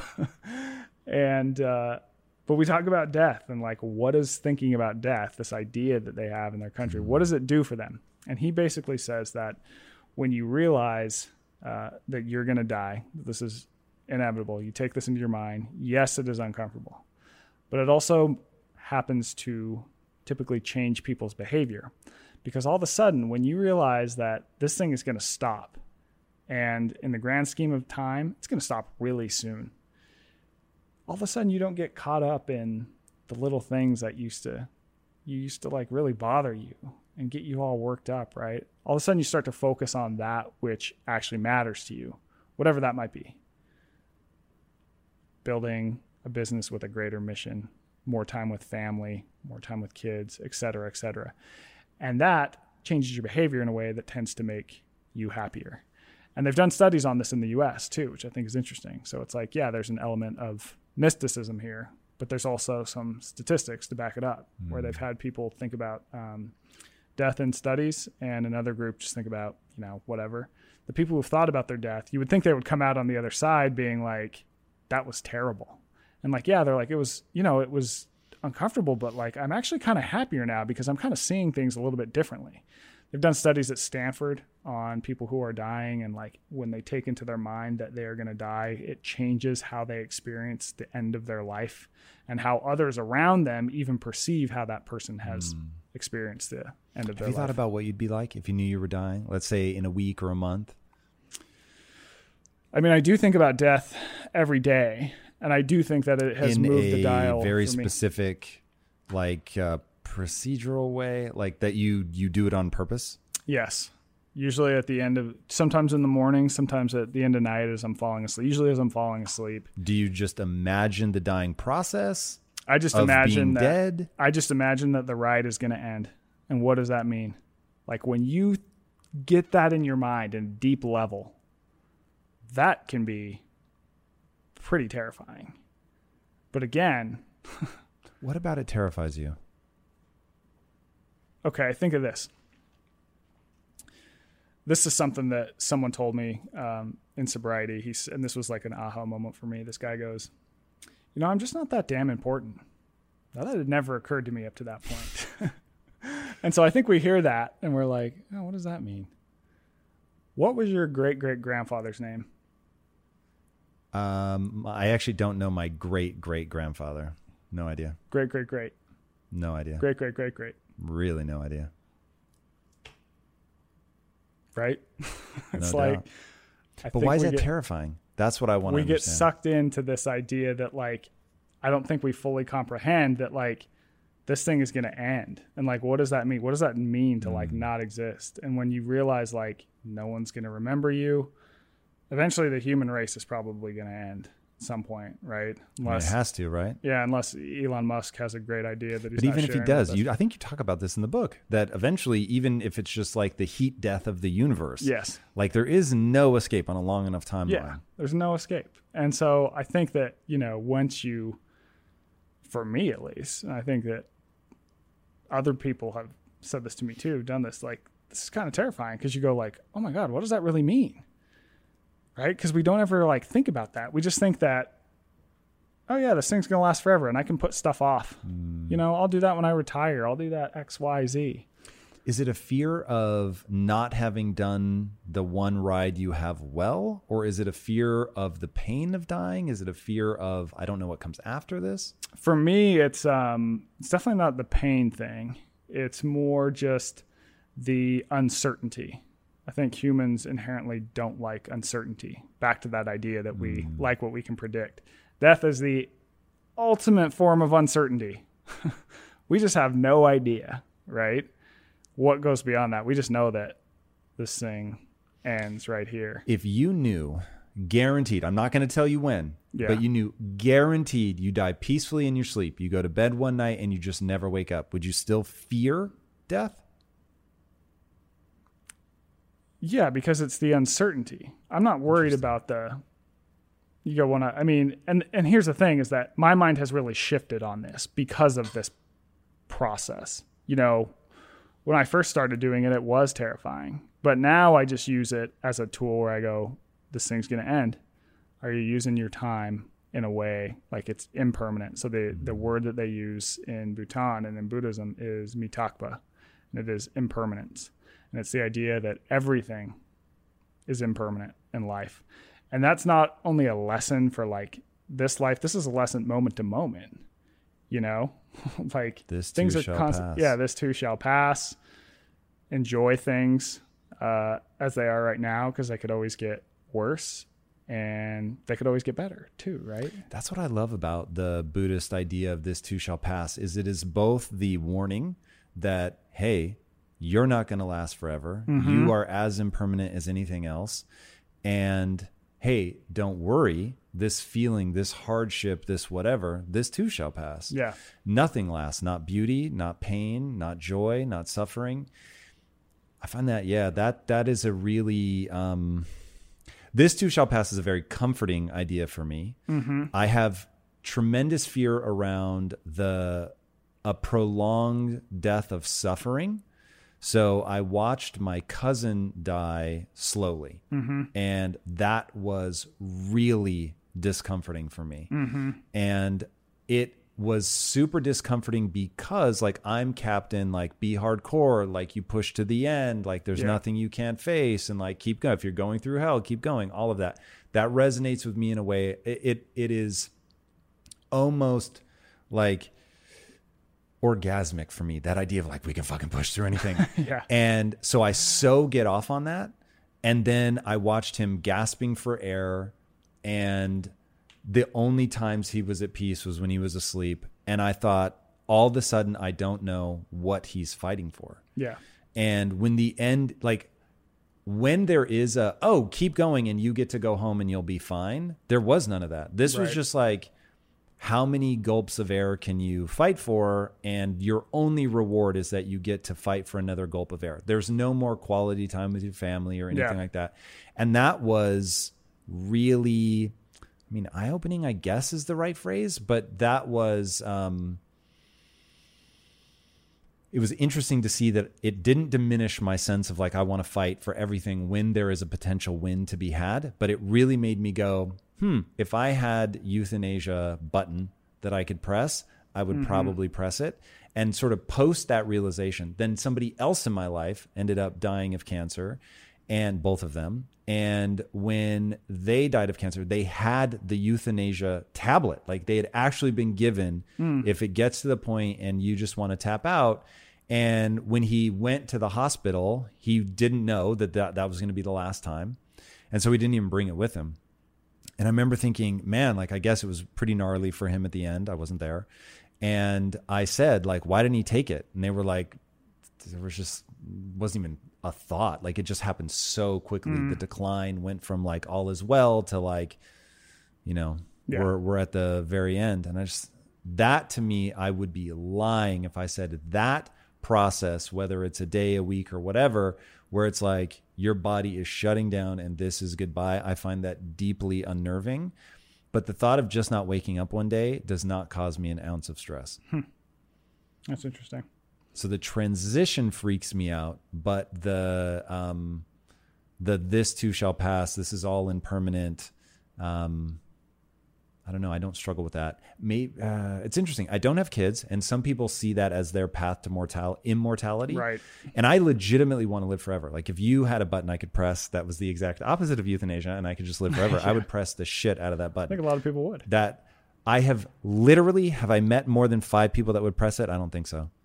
Most people are like, no, I don't want to live forever. Interesting. So it's interesting. Would you? No, I don't think so. Yeah. See, what the fuck? I don't understand you. I went from Um, like every word out of your mouth, yeah, yeah, yeah, to now you sound crazy to me. Why wouldn't you want to live forever? Well, for what?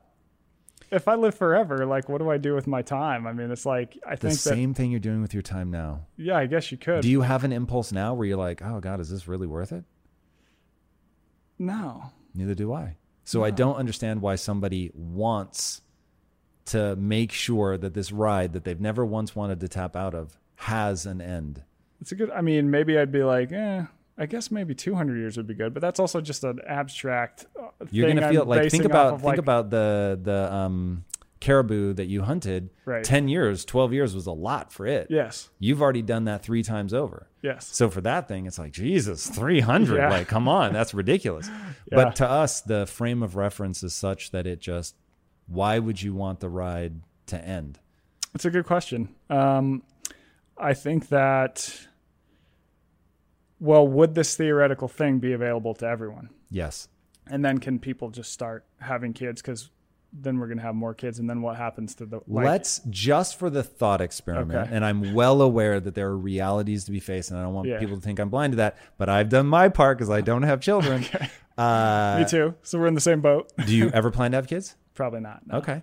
So let's just imagine that we're a multi-planetary species and there's just abundance for all and you know we found ways to make meat out of cells and so we don't animals don't even have to die for us to live on, which I know creates a problem within the greater context of this conversation, but just for this question, let's Okay. say none of that is a concern. Anybody that wants it can have it.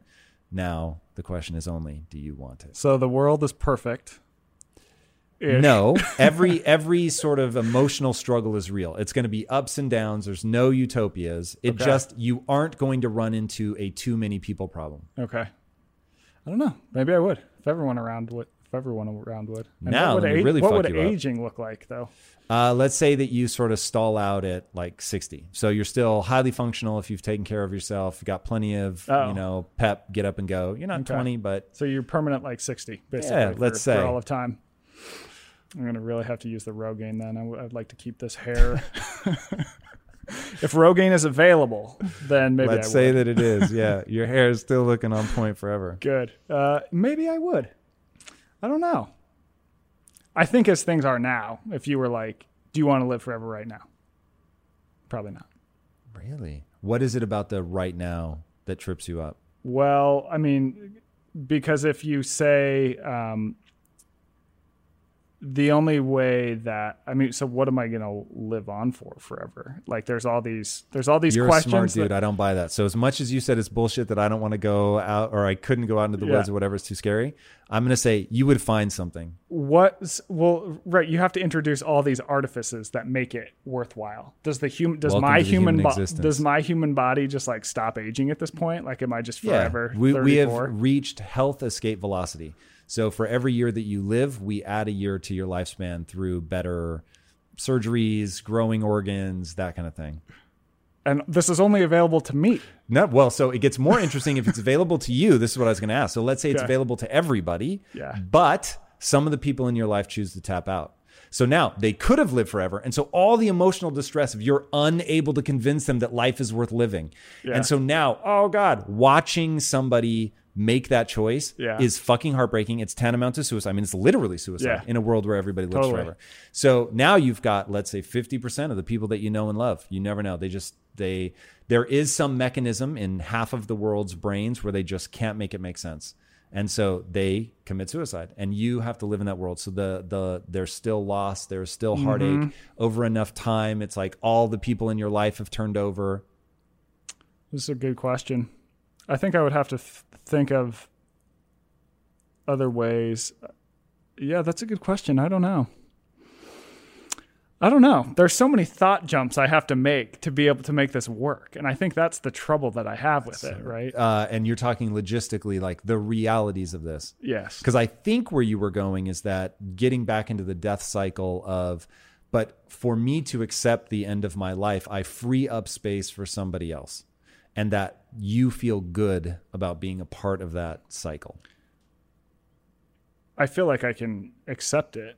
I feel like by accepting it rather than ignoring it, which I think is what can happen naturally, right? We want to kind of just like go on to the next thing, not pay attention to the present. I think it forces me to be more present and use the time that I have a lot better.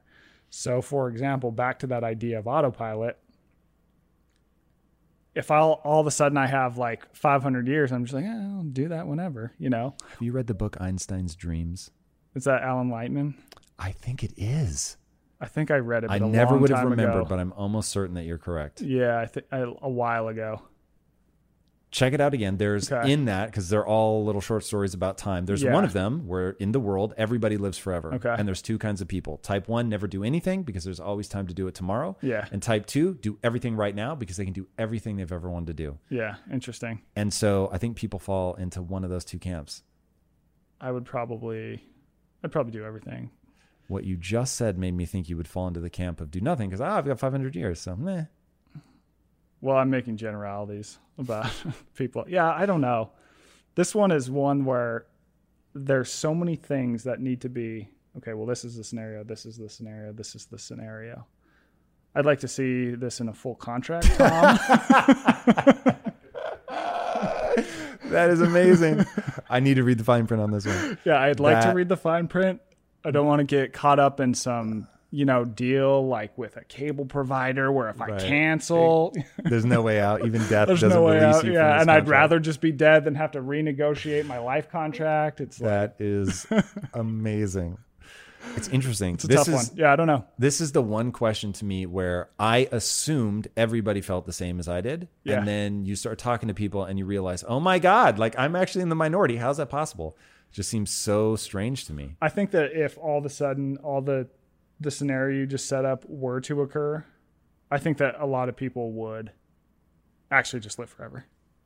I think I could probably see myself doing because it's like, well, if everyone else is doing it, I think they probably would as a default, but I Yeah. think there would be a lot of emotional like machinations about like, oh, but my life doesn't have meaning because there's no end. It it's it is interesting to me the suffering that people create for themselves. Somebody, I think on my team, it may have actually been somebody just in my community created this meme. Uh, which I am super. I love that they put me in it, and it's from Scooby Doo. They put my head on. Uh, I guess it would have been who's the main sailor looking guy, whoever that guy is. Sailor-looking I guy. forget. There, it, Not Shaggy, the other dude. And they put my head on it, and it's. Oh, yeah, I It goes like. Um, they're about to unmask him, and it's like, "Who's the cause of all of my problems?" And you unmask him, and it's you again. Yeah. And uh, it's like, damn. And the amount of problems that people create for themselves, like the fact that people go through their normal life and they do it for, I mean, 80 to 100 years, pretty magically delicious, long period of time. Yep. Never get weird about that. But suddenly, when you change their frame of reference, it, oh, well, then that would destroy all the meaning. And what would I do with my time? And all the same fucking thing you're doing now. Like, whatever the meaning is What- you have now. Okay, so I have a question because in this scenario, I mean, the world has obviously improved. If we have all this medicine, all this technology, where do we get meaning? Because then there's a problem with You ready? what was that? Well, tell me, there's a problem with How, where, what do you get meaning from? The same place you get it now. People think Like that with- meaning is handed to you. It's not. Meaning is a decision. People make it. The problem is most people, their parents tell them what is meaningful, or Buddhism tells them what's meaningful, or religion tells them what's Right. meaningful, and they mistake that for objective truth, not realizing, hey, you're just embedded in a cultural context. Yes. So now I'm just saying, recognize that it's a cultural context and was still able to give you this thing that you said, Yeah. ooh, this thing has meaning. I'm going to grab onto it. Now just be in on the trick. So to me, just like you will send yourself out into these absurdly dangerous scenarios, even though you could live in the comfort of your known world, you're saying, but I get the way the brain works. Forget the mind for a second. I get the way the brain works. And I need to be out here moving, doing all this hard shit. You bought into what they were telling you that you should probably do a little bit of hunting. You'll get this insight. And so you did it, and there was the insight. I'm just saying things like religion work, even when you know it's a trick of evolution. Yes. Even when you know that there is essentially a God neuron, right? That there is this thing in your brain that allows you to feel this transcendent nature. Yeah. So if people can get meaning from dropping acid or psilocybin or whatever, I'm telling you, like you just have to get a hold of this is a mechanism. It's a process, right? I'm obsessed with getting people to understand desire is a process, love is a process, um, meaning is a process. Like, for instance, there was almost a decade of my life where if you had woken me up in the middle of the night, punched me in the head, so I was dazed and confused, and you said, What is the mission in your life? I would have said to end metabolic disease. But I don't even think about that.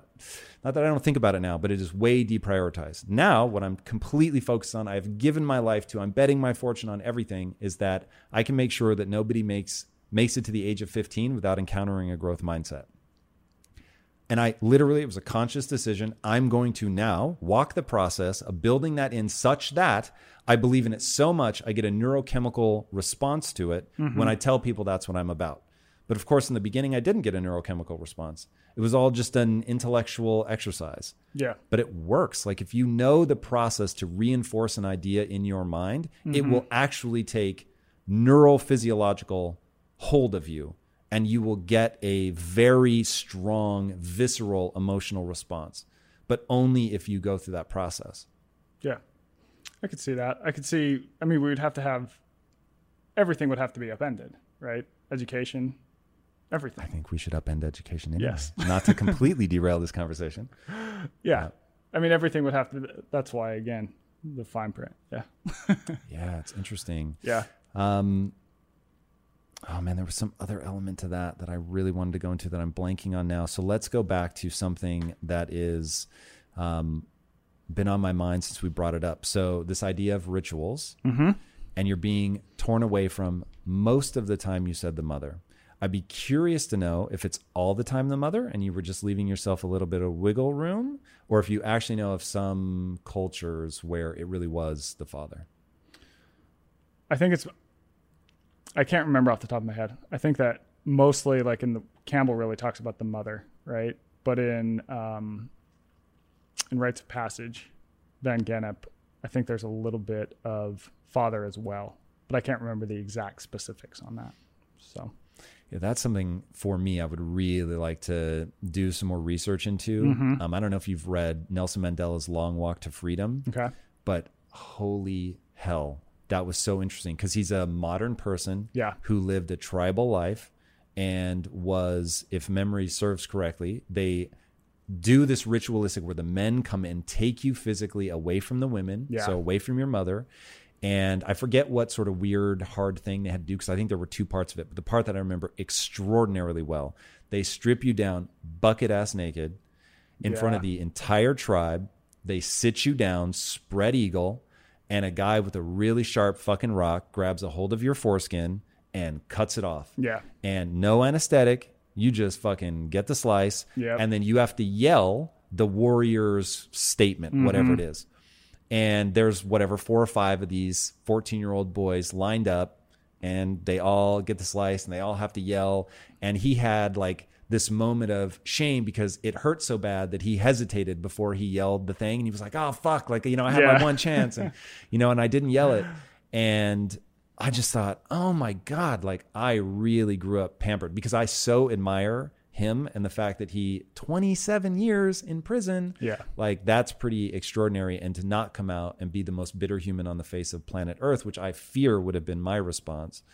And I just thought, God, is there really something to like just that where a culture says from this moment to the next, you're moving into a different place and a different phase. You are a different person. And then it'd be really interesting to, because I know virtually nothing about rites of passage for women.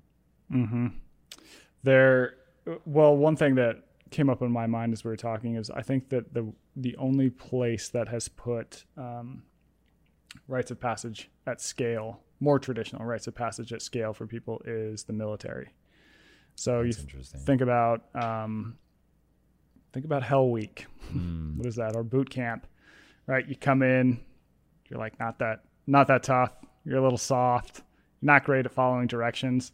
We're gonna put you through a week of hell with all these tests and trials, and you may not make it through. We might drop you, but if you make it out the other side, you're a new person. And how do we signify that? We give you a green beret. We give you the ranger tab. We have a symbol that shows that you are a new person. So I think, you know, in some cultures uh, and countries, they make military service. Um, you have to be in the military for a year. You know, when you're 18, 18 to 19, everyone joins the military for one year. And I think that is, there's something interesting about that. Not necessarily advocating for it, but I wonder if there is something there that leaves younger people a little better off than I think. Why don't you advocate for it? you know, just the logistics of this damn country. you, you've got like a real thing with the fine print. Respect. oh yeah, I overthink everything. Um, I mean, you could do it if everyone would jump on board, and I think it'd probably be good for American kids, to be honest. I mean, in my, you know, having dealt with, I say dealt with like it's a burden. I really like my job as a professor, but you know, increasingly, I think kids are more, to use your language at the first of the this, kind of soft. Hmm. And I think there's a lot of reasons for this. And I think that the reasons are increasing. One, it's that this lack of challenge in life. Two, it's this digital sphere that they live in and really put so much weight on, right? Um, like, for example, I teach a health journalism class. I'll usually have 30 kids in it. And their very last story is they have to write about, uh, they have to do this long feature about like a, any anything, just has to be kind of related to health probably about a half of every uh, half of the women in the class and maybe like a third of the men They're all writing about the the mental health impacts of social media. Like they could come up with any idea in health ever. Right. And this is what they're all coming up with because they're all affected by it and they see it. And they're all, none of them are saying, man, this has made me feel so great about myself. I can't believe this. Hmm. They're all saying, like, this isn't good for me. Comparison is the thief of joy. Yes, totally. It's, it's crazy. I've been successful in my life, but mm-hmm. even I can get fucked up by going on Instagram being like, yo, he's got better abs than I have, or you know what I mean? Whatever. Like you just Yeah. so fast go, man, I'm I'm popping off in this one area of my life, but I'm ultra shit in 999 other areas. Yes. And so it's so easy to get emotionally befuddled by Yes. going on and seeing and of course it's everybody's highlight reel and all of that stuff so yeah it is um Back it's a to really interesting thing back to problem creep. We don't focus on yeah fuck we focus on the one thing, right? And that eats away at our brain. I'll tell you a story that's I don't know if it's related. You, you can tell me after. So when I have to take all those planes to get up there, right? So when I'm on these like whatever they are, 747s from Vegas to Seattle, Seattle to Anchorage, I hate flying. Like I just I hate flying, right? It's like the seats are too small. Um, the coffee on the plane is is garbage. It's total garbage. And the you know the screen in front of you, it's got movies. They're like the shittiest movies ever, right? They're like C-rate movies. They're terrible. Um, it's usually way too hot on the plane. Uh, if you want to go to the bathroom, like you're like this as you go, you know, it's just terrible. So I go up there and I spend a month in the Arctic and I'm freezing cold the entire time. I never have enough food because we pack in like 2,000 calories a day and we're burning like four to six maybe. Uh, everything I do takes effort. Even going to the bathroom, I gotta like walk out and then you know hold a squat for a while and also keep it, bring the gun because grizzly bears. Um, crazy weather, crazy weather. Everything is hard. So when we get back, and I'm on that plane back to Vegas, it was heaven. it was heaven. I hadn't sat in a soft chair for a month, right? I had been bored out of my ever loving mind for a month. I'd gotten some benefits from that, but still, a month away from stimulation is a long time. And, you know, that C rate movie, damn, that was a really, that was a really good movie. When I had to go to the bathroom, I go, I didn't have to have a gun with me, right? Uh, when I wanted water to wash my hands, I hit this button and this hot water, hot water came out. And when that hot water hit my hands, it was like, oh my God, this is unbelievable. Just this shit eating grin. When I wanted food, just bing. Hey, could I have like 19 more bags of pretzels, ma'am? you know, coffee was great. So the point I'm trying to make is this: is like we don't realize how freaking amazing daily life is. Like it is unbelievable, just all this shit that we take for granted in our life every single day. We become unsatisfied with it. We look for the problems. We're like, oh, this sucks. This sucks. When in reality, it's amazing to be alive today. Like, holy shit.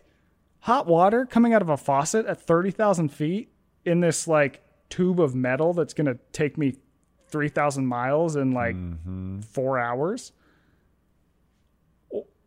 Why do I have pro- like why do I have problems in my life? Everything is freaking perfect right now. Like it really is. And I'm not saying that like we don't have larger societal problems that are worth discussing, right? But the reality is is the average person is very very few people are going hungry in the United States. Now it's like it's one of those where I'm like we have so much food, people are overweight and we're like, yeah, but food insecurity. I'm like, okay, show me all those people who died of famine in the US. Like they're just not there, you know. And I realize that's controversial, maybe it's insensitive, but those people are just not there. There's a lot of ways to get food today.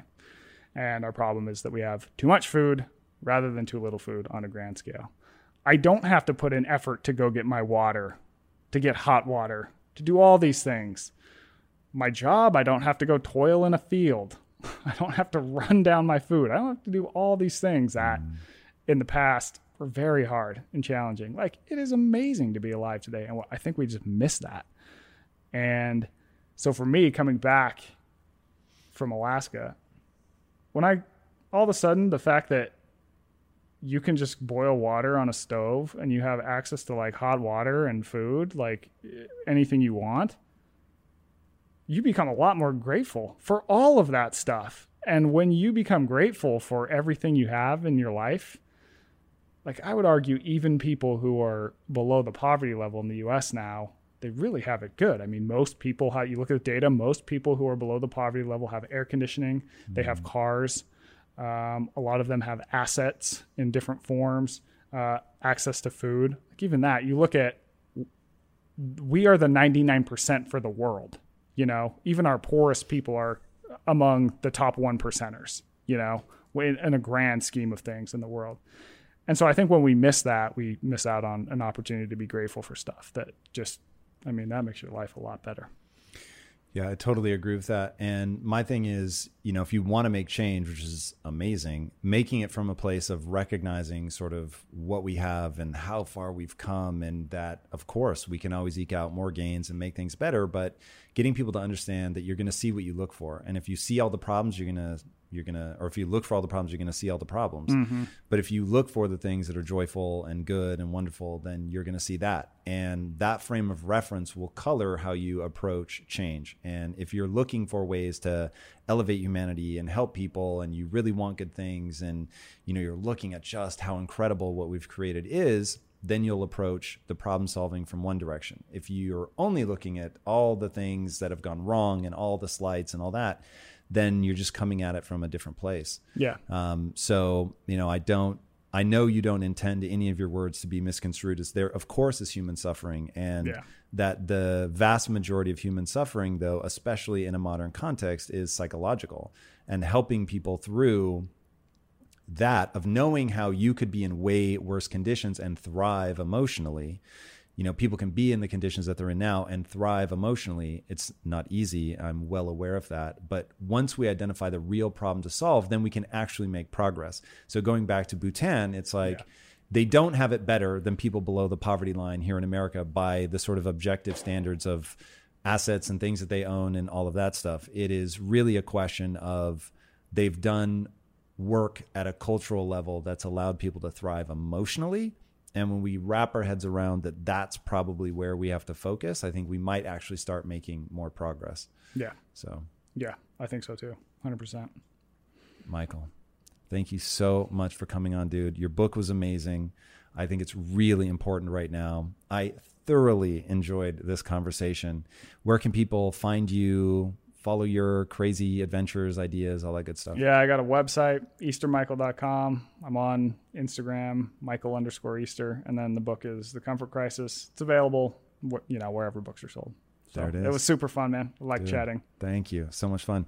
Guys, check this guy out, man. I think his ideas are utterly transformational. You won't regret a second of it. And speaking of things you won't regret, if you haven't already, be sure to subscribe. And until next time, my friends, be legendary. Take care. Peace.